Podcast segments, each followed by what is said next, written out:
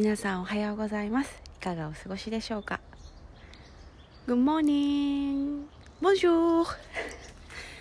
ていうちょっとフランス語の挨拶も入れてみましたが最近こう毎日ねフランス語の勉強をしてて今年の、あのー、フランス語の目標は日常生活で使えるあのワードとかあとまあねブーのちょっと挨拶とかなんかそんなコミュニケーションが取れるようなものを覚えて実際に使えたらいいなっていうのが私の目標です。はい。でちょっと朝歩いてみて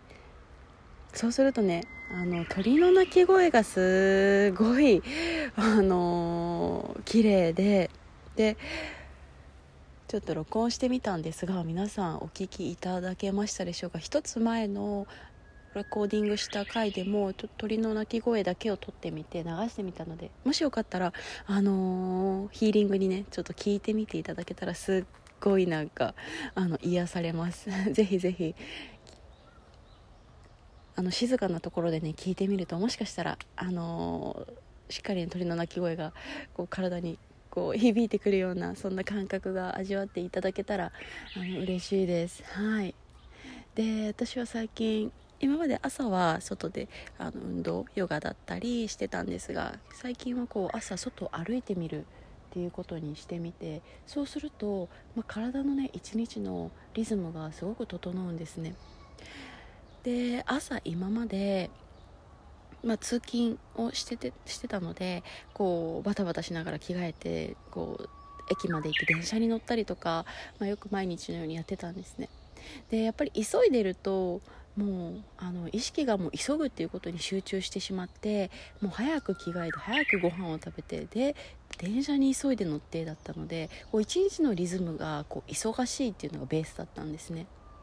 ではなくて、まあ、じっくりあの外を歩いてみる。少し5分でもあの10分でも早く起きてみてゆっくりあの外をねこう散歩してみる。とかでもいいですし何か心を落ち着けて朝を始められ朝を朝スタートできるっていう習慣をつけると一日のリズムがあの整ってきます。やっぱりベースが一日あ今日も気持ちよく起きれたなで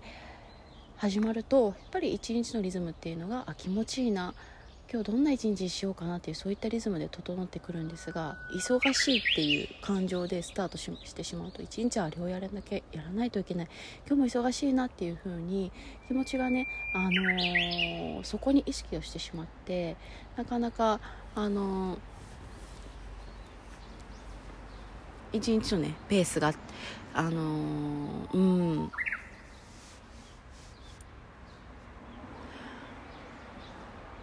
なのでだから皆様もこうゆっくりね何か一日始められるっていう習慣を見つけていただければ嬉しいなと思います。朝の20分でもあのー、瞑想してみたり少しストレッチをしてみたりね外お散歩してみるっていうのもいいですし何か違ったあのリズムをねあの取り入れてみていただければ嬉しいです。はい。難しいことをねやるのや取り入れるっていうのはあのまたそれは違うと思います。今あるこのねできる環境の中であの見つけてやっていただければあのそれだけで生活リズム習慣っていうのは変わってきます。無理にね始めようとするとそれをやらなきゃいけない。そこに集中してしまってまた逆にリズムが崩れてしまうということにもつながりかねないので何かね朝習慣今できる環境の中で何かできることを見つけていただければ嬉しいです。はい。鳥のヒーリングサウンドとともにお届けできれば